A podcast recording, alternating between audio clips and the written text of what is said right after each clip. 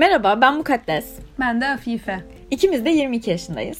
Öğrenciyiz ve konuşmayı çok seviyoruz. Karşılıklı olunca daha çok seviyoruz. Hayatın her detayına dair hiçbir sınır tanımadan ettiğimiz sohbetlerimize siz de ortak olun istedik. Hoş geldiniz. Merhaba arkadaşlar, Anlarsın Ya Podcast'in ilk bölümüne hoş geldiniz. Bu bölüm ilk bölüm olduğu için ve bizim ikimizin de ortak çok sevdiği bir şey olduğu için ilk bölümü konuşmaya ayıralım dedik. Konuşmayla alakalı elimizden geldiğince bir şeyler söylemeye çalışacağız. Mukaddes, konuşmayla kurduğun bağ nasıl şekillendi yaşadığın süreçte? Yani konuşmak benim hem çok büyük bir nimetim sanırım ama aynı zamanda en büyük imtihanlarımdan biri. Ve yani ömrümün 22. yılı daha henüz ama konuşmaya dair hislerimi hala tam anlamıyla çözebildiğimi de söyleyemem bu 22 yılda. Ama muhtemelen yani beni tanıyan herkes için mukaddes olmakla ilgili birçok insanın kafasında en çabuk akla gelen şey benim çok konuşuyor olmam olur diye tahmin ediyorum. Bu yüzden de bu özelliğim sanırım beni çok tanımlayan da bir şey. Ve bunu doğalda karşılıyorum tabii ki insanların kafasında böyle bir imgeleme olmasını. Çünkü ilkokul ve ortaokul hayatım boyunca özellikle çok çalışkan bir çocuk olmama, böyle okul birincisi falan olmama rağmen veli toplantılarından ölesiye de korkan bir çocuktum aynı zamanda. Çünkü her veli toplantısından sonra eve gelen anne babam her öğretmenimden çok iyi bir öğrenci ama çok konuşuyor ve dersleri asla dinlemiyor şikayetlerini duyuyorlardı. Zeki ama çalışıyor. Evet, tam olarak o çocuktum. Ve tabii ki annem ve babamın da bundan çok memnun olmadığını tahmin edebilirsiniz yani. Ve bu yüzden de benim için oldukça korkulu geçiyordu bu toplantılarda. Ve bunlar da aslında konuşma imtihanımın çok büyük bir parçası. Lise yıllığımda da mesela yani Afife dahil herkes kesinlikle yıllığımda çok konuşuyor olmamdan bahsediyor. Yani çok konuşmama vurgu yapılmayan tek bir yazı bile olduğunu zannetmiyorum. Yani kısacası hayatımın böyle her yerinde ve her konumda ve muhtemelen sahip olduğum tüm rollerde bununla anıldığımı söylemek çok hatalı olmaz diye tahmin ediyorum. Bu yüzden de yani tabii ki ben bunun sebebine dair çok fazla düşündüm. Neden bu kadar çok konuşuyorum acaba? Çoğunlukla çok vicdan azabı çektim. Girdiğim ortamlarda bazen kendimi kötü hissettim. Durdurmaya, engellemeye çalıştım. Ama hiçbir zaman da gerçek anlamıyla başarılı olamadım. Çünkü çok büyük bir parçam olmuştu ve eksikliğini de hissediyordum. Ve bunun birçok sebebi olduğunu düşünüyorum ama özünde şunun olduğunu düşünüyorum. Yani yaşamakla kurduğum bağ aslında insanlarla anlam kazanıyor ve insanları da hayatıma onlarla konuşarak alıyorum ve onlarla bağımı da bu konuşma üzerinden tanımlıyorum. Ve her konuştuğumda da şunu hissediyorum, yani hislerimiz biraz daha açığa çıkıyor, zorluklar hafifliyor, bir anda sırtımızdan bir yük alınıyormuş gibi, anlaması güç olan her şeyin ağırlığı bir anda azalıyor gibi hissediyorum. Bunu çok kez deneyimlediğim için de yani tüm anlaşmazlıkların da gerçek anlamda konuşmuyor olmamızdan kaynaklı olduğunu düşündüğüm için de vazgeçmek istemediğim bir şey. Artık yetişkinliğe doğru giden bu yolda konuşmaktan memnun olduğumu kabul ettim. Ama sanırım bunu Afife daha kolay onaylayacaktır ama başta biraz daha ölçüsüzdüm bu konuda. Yani gerçekten çok konuşuyordum ve insanlar artık bıkıyordu bundan ama çocukluğunu mu kastediyorsun yoksa hani lise dönemim vesaire de yani çok fazla konuştuğum bir dönem var sanırım. Ama geçmişe oranla sanırım son yıllarda görece daha az konuşuyor olduğum ve en azından dengeli konuşuyor olduğum söylenebilir. Birçok insana göre hala çok olmasına rağmen. Ve ya hala tabii şu anda üniversite hayatım boyunca da herhangi biri gülmeye başladığında sınıfta yine ne esprisi yaptın Mukaddes diye kızan hocalarımın varlığı hiç değişmedi ve o suçlanan kişi hala ben olmaya devam ediyorum ama en azından durumun eskiye göre daha iyi olduğunu düşünüyorum. Buna dair belki Afe'de bir yorum yapmak ister. Ya ben şöyle düşünüyorum birazcık, yani biraz belki podcast'ın sonuna doğru bu konulara geliriz ama hani hayatımıza son 4 yılda dil öğrenme çok büyük bir yer kaplıyor. Başka bir dil öğrendiğimizde bence ana dilimizdeki konuşma pratiklerimizi de çok değiştiğini düşünüyorum ben. Mesela senin hayatında münazara var. İşte benim hayatımda konuşmayla alakalı başka aksiyonlar vesaire. Onlar da çok şekillendiriyor illa. Evet, sanırım biraz şu, yani konuşma isteğimi direkt görevim konuşmak olan alanlarda biraz harcıyorum artık ve günlük hayata daha az istek kalıyor olabilir gerçekten. Doğru. Ama sanırım Afife bu konuda sen çok daha bana göre hep dengeliydin yani. En azından yine konuşmayı çok seven, benim kadar çok sevdiğini düşünüyorum ama pratikte çok daha dengeli yansıttığını ve insanları bunaltmadığını düşünüyorum. O yüzden senin konuşma sevginin ve pratiğinin bu kadar dengeli olmasının sırrı ne? Ben de bunu merak ediyorum açıkçası. Yani, senin nasıl bir bağın var? Yani tabii ki asla böyle bir iddiam yok. Zaten bu bence çok büyük bir iddia. Yani bunu kimse kolay kolay söyleyemez. Yani çok iyi konuşuyorum, işte çok dengeli konuşuyorum vesaire. Sen çocukluktan bahsettin diye ben de birazcık çocukluğumu düşündüm. Şimdi yani çocukluğum ve hani o zamanki konuşma alışkanlıklarımı düşünce aklıma iki şey geliyor. Birincisi biz ilkokuldayken ben ilkokulu İzmit'te okudum. Böyle orada konuşma yarışmaları olurdu okullarda. Biz de çok katılırdık. Bizim sınıftan işte böyle 2-3 kişi seçilince hep ben de o seçilenlerden biri olurdum. İşte sahneye çıkmadan 10 dakika önce sana bir konu veriliyor. O konu hakkında işte 15-20 dakika konuşman gerekiyor ve hani 9 yaşındayım, 10 yaşındayım ve ne konuşacağım yani. İşte bir kez Ergenekon kelimesi çıkmıştı mesela. Bir şeyler söylemek zorundasın. Böyle yarışmalara katıldığımı hatırlıyorum. Ve yani saçma sapan da olsa bir şeyler anlatıyorum. İşte sınıfta veyahut da çalışkan bir öğrenciydim genel olarak. Her ne kadar şu an öyle olmasa da. Yani sürekli bir şekilde söz dönüp dolaşıp bana geliyordu. Bir de mesela şeyleri falan da çok seviyordum. Biraz sahne düşkünlüğü varmış. Değil mi? Evet. Aynen. Bende de vardı. Aynen. Yani tiyatro yapmayı çok seviyordum. İşte okulda tiyatro kulüpleri vardı. Ondan sonra işte bir şiir okunacaksa hani Afife okur, bu çok net belli vesaire vesaire. Böyle şeyler de tabii konuşma pratiklerimi çok etkiliyordu yani. Şunu hissediyor muydun küçükken peki? Yani ben şöyle bir his hatırlıyorum. Geriliyorum mesela sahneye çıkarken biraz olsun. Hani muhtemelen çoğu insana göre daha az geriliyorum ama biraz geriliyorum ama sahneye çıktığım anda sanki orası benim yerim. Yani orada olmam gerekiyormuş evet. gibi. Değil mi? Böyle yani aitlik. Ayrı bir ferahlığı. Evet. Aitliği. Ben de çok çok ait hissediyordum ve şeyi de çok seviyordum. Böyle küçük şeylerden anlam çıkarmayı çok sevdiğim için işte ismim Afife. Annemle babam anlamından ötürü koymuş ama mesela işte Afife ilk kadın tiyatrocu olarak biliniyor. Hani sanki benim evet hani adım Afife olduğu için tiyatro yapmam gerekiyor.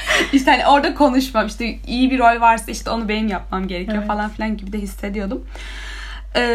Yani birazcık işte çocukluğumda sanırım bir şeyleri ifade etmek üzerinden şekillenmiş benim. Ama şimdilerde düşündüğümde bir de bence ailedeki kişilerin hani konuşma konusundaki rolleri de bence bizi çok etkiliyor. Mesela benim annem çok daha az konuşan bir insandı. Babam da aksine çok çok fazla konuşan bir insandı. Hani evde o ikisini karşılaştırma imkanı bulabiliyordum belki. Bana söz hakkı tanıyorlardı çoğunlukla. Yani onda olumlu etkileri olmuştur diye düşünüyorum kendimi ifade etme noktasında.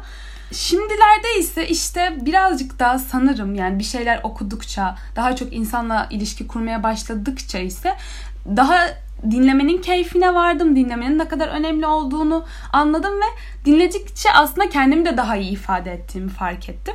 Hani bunu fark ettiğince birazcık somut olarak daha az konuşmaya başladım açıkçası. Yani onu ben de fark ediyorum ama hala yine de yani işte sosyal medyanın hayatımıza girmesiyle işte ne bileyim edebiyatla birazcık ilgileniyoruz. İşte hiç olmasa ikimiz de sosyal bilim okuyoruz ve bir şekilde günün sonunda paper yazmamız lazım. İşte sınav kağıdını yorumla doldurmamız lazım. Evet. Yani ezbere bir şeylerle değil. Hani ifade etme gücümüzün iyi olması aslında her zaman bizim için önemli. Daha çok bunlar üzerinden şekilleniyor sanırım şimdi de. Benim için sanırım biraz çocukluğum, yani bunu tekrar konuşuyoruz bence başka bir konuda da, yani çocukluğumda da benim için dinlenmek çok mümkün olmayan bir şey olduğu için, yani çok böyle kalabalık arasında yitip gitmeye müsait bir çocukluğum olduğu için bende de sanırım konuşularak var olduğunu kanıtlama inadı vardı yani çok bir zamana kadar yani buradayım, onu hissettirebilmek, yani şu an yaşıyorum, buradayım ve bir fikrim var diyebilmenin inadı. Bence benim dengeyi bulmam o yüzden o kadar uzun sürdü zaten, yani çok yani zorla edindiğim bir hak olduğu için de olabilir. Evet, senin ben en azından senin bayağı dengeli olduğunu düşünüyorum. Çünkü çoğunlukla seninle sohbetlerimizde de ben daha sık konuşuyorum ve ayrıldığımızda vicdan azabı çekiyorum. Yine çok konuştum diye. O yüzden hala çekiyorsan 7 seneden sonra bir tık sıkıntı sanki. Evet, herkesle buluşmamda çekiyorum hala. Yani gerçekten üzücüm. Evet, benim çok fazla aşırı konuşma anım var. Yani tahmin edebilirsin yani böyle bir sürü rezillik falan ama beni en çok güldürenlerden biri şu. Şu an çok yakın bir arkadaşım olan Feyza. Buradan kendisine de selamlarımı iletiyorum. Lise 3'te böyle yeni sınıflarımıza ayrıldığımızda, aynı sınıfa düştüğümüzde bir arkamdaki sırada oturuyormuş ve benim konuşmama o kadar dayanılmaz bulmuş ki, bu kelimeyle anlatıyor bunu.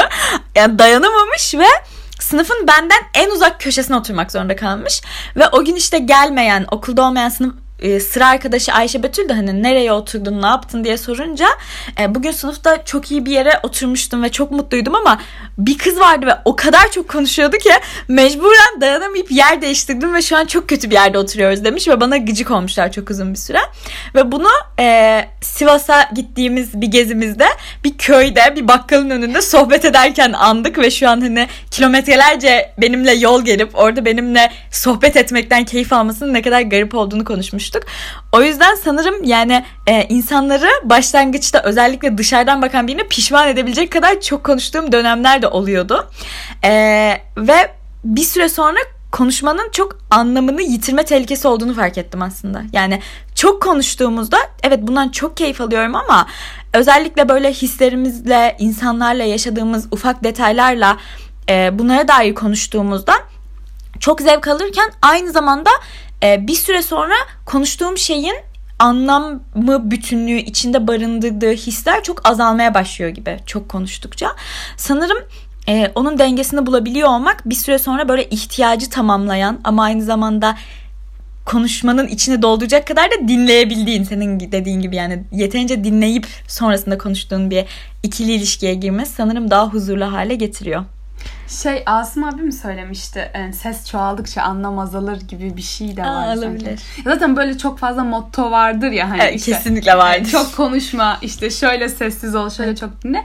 Ya işte dengeli olmak sanırım birazcık. Evet. Ama bence iki kişili ilişkilerde veya işte ne bileyim birbiriyle iyi anlaşan bir grup arkadaşın konuşmasında da yani karşındakini çok iyi anladığında, yani çok iyi anladığını düşündüğünde aslında onun konuşması da bazen sanki senin konuşman gibi olabiliyor hani. Evet. Artı birliyoruz ya mesela evet. Şimdi WhatsApp'ta biraz onun gibi yani. Bir de bence şunun da etkisi var. Yani ikimiz için de çok duygularımızı çok yukarılarda bir yerlerde yaşadığımız için hep hani benim en çok zevk aldığım konuşmalar en top mutluluklarım ve çok büyük acılarım. Çünkü ya ikisinde de insan olduğumu çok hissediyorum ve karşımdakinin de beni anlayabileceğini hissettiğimde hani evet yani bu kötü bir şey ya da bu çok iyi bir şey ama bu insan olmakla ilgili bir şey diyebilmek yani o hissettiğim şeyin çok güçlü ve can acıtıcı bir şeyse can acıtıcılığının azalması, çok güçlü ve güzelse daha da güzelleşmesini getiriyor peşinde. Evet. O yüzden dediğin gibi yani karşıdakinin anlayabileceğini hissetmek o konuşmayı sanırım böyle gerçekten ihtiyaç haline getiriyor bir süre sonra. Aynen. Yaşadığımız sıkıntılarda işte ne bileyim evet. Çok stresli bir kriz anında vesaire hemen işte telefon açıp onu sesli dile getirmek yani sanki ağzından kelimelerin çıkması gibi sıkıntıda çıkıp gidiyor evet, yani. Evet. Zaten yani terapide olduğu gibi yani konuşuyorsun ve rahatlatıyor o seni. Aynen. Ben buna hep şunu fark ediyorum yani insanlar olarak böyle eksiğimiz, gediğimiz birbirine çok benziyor aslında. Yani acılarımız, mutluluklarımız birbirine çok benziyor ama hep bir saklamaya çalışıyoruz onları yani kapatalım üstünü, başka biri bilmesin. Böyle çok mahrem bir alan gibi. Ama onu aştığında hayır yani bu o kadar da önemli değil. Hepimiz yaşıyoruz zaten. Diğer konu sıradanlaştırdığında onu aşmak, onu hayatında nereye koyacağını daha sağlıklı bulabilmek çok daha kolaylaşıyor. O yüzden yani ben biraz konuşmayı şöyle görüyorum. Hepimiz insansak ve hepimizin ortak duyguları ve yaşadığı benzer şeyler varsa o zaman lütfen konuşalım. Böyle hissediyorum yani. Bunları konuşalım ve bir süre sonra bunları konuşmak zevk versin. İlkinde ağlayalım. Çok zor olsun kelimeler belki çok kolay çıkmasın ama 5.'de anlattığımızda artık o şey bizim hayatımızda yaşayıp atlattığımız bir şey haline gelsin. Hissiyatı doğuyor bende. Aynen kesinlikle ve çocuklar geliyor benim direkt aklıma. Yani nasıl mesela annelere onu bir şeyleri söylemeyin bir yerde bir de deseler. Evet. Hani illaki o şey söylenir hani en yalın haliyle en dürüst şekilde ifade edilir. Çok fazla onlardan da o konuda alacağımız dersler. Afife şey gibi geliyor bana hani böyle çok goy goy döner ya yakın kız arkadaş gruplarında atılmaması gereken bir mesaj atıldıktan sonra boş ver ama içinde kalmadı en azından dersin ya ben anlattığımız her şeyde çok benzer bir şey hissediyorum. Aynen. Yani bazen böyle insan çok sınırları ihlal edilmiş hissedebiliyor kendi anlatmasına rağmen anlatmasa mıydım keşke pişmanlığını o mahremiyet alanına girilmişliği hissedebiliyor ama yine de ben artık bir süre sonra o konuşuyor olmanın dengesini bulduğunda en son şunu söylediğini düşünüyorum yani iyi ki konuştuk yani iyi ki bunları konuştum sesli dile getirdim demenin iyi olduğunu düşünüyorum. Şey de denir ya hep yani Türk toplumuna dair aslında yani tabii ki geleneksel birçok toplumun karakterinde bu var. Hani bir şeyler hep saklanır, sırlar çok fazladır. Evet. Yani biz kendi ailelerimizde de görüyoruz, akraba çevremizde de. Yani herhangi bir bayramda, düğünde, bir toplumsal seremonide de bunu fark ediyoruz. Aslında öyle değil yani. Konuşunca onlar çözülecek belki. Daha az insan hasarlanacak belki, kırılacak. Evet, acılarımız olduğunu kabul etmek yani. Bu doğal bir şey ve bunu utanmamalıyız diyebilmek. Yani sanırım yani şu an yaptığımız şey de çok benzer bir şey aslında. Bu podcast'i yapıyor olmak da çok benzer bir şey. Sanırım bu bir çözülme anı. Yani artık güven duygusunu daha net yaşadığın ve bence karşıdakinden çok kendine güvendiğin. Yani karşıdaki o güveni sana verdi ve sonra belki de pişman oldun. Yani o kişi anlattın ama yine de aslında o kadar da pişman olmuyorsun. Çünkü seninle ilgili bir şeydi o. Yani karşıdakine anlattığın şey senin kendi mahremiyet alanını nasıl çizdiğinle bağlantılı olduğu için sanırım böyle bir çözülme anı ve artık şey gibi geliyor bana. Mesela bir derdimi size anlattığımda geçmiş olsun artık yükümü paylaştık. Yani tek başıma taşımıyorum onu diyebilmek gibi. Aynen. Ve yani konuşmak bence kalpleri kırmaya değil kesinlikle tamir etmeye vesile oluyor. Kesinlikle. Yani herhangi bir iki kişi arasındaki sıkıntıda da yani haklı ya da haksız olunsa bile ilk konuşan, ilk adım atan aslında iyiliklere vesile olmuş oluyor. Evet yani. Her zaman. Ve böyle mesela dizi izlerken vesaire sana doluyor mu bilmiyorum ama böyle Amerikan dizilerinde falan özellikle sitcomlarda her şey çok hızlı gelişir ya ve bir yanlış anlaşılma olur ve o yanlış anlaşma devam ettirilir. SPD'de devam ettirmek için ama bu benim hayatımda o kadar kabul edemediğim bir şey ki böyle çıldırıyorum. Lütfen birbirinizle konuşun ve anlatın ve çözülsün. Yani problem devam etmesin. Sonra bir yerden patlar çünkü o korkusu.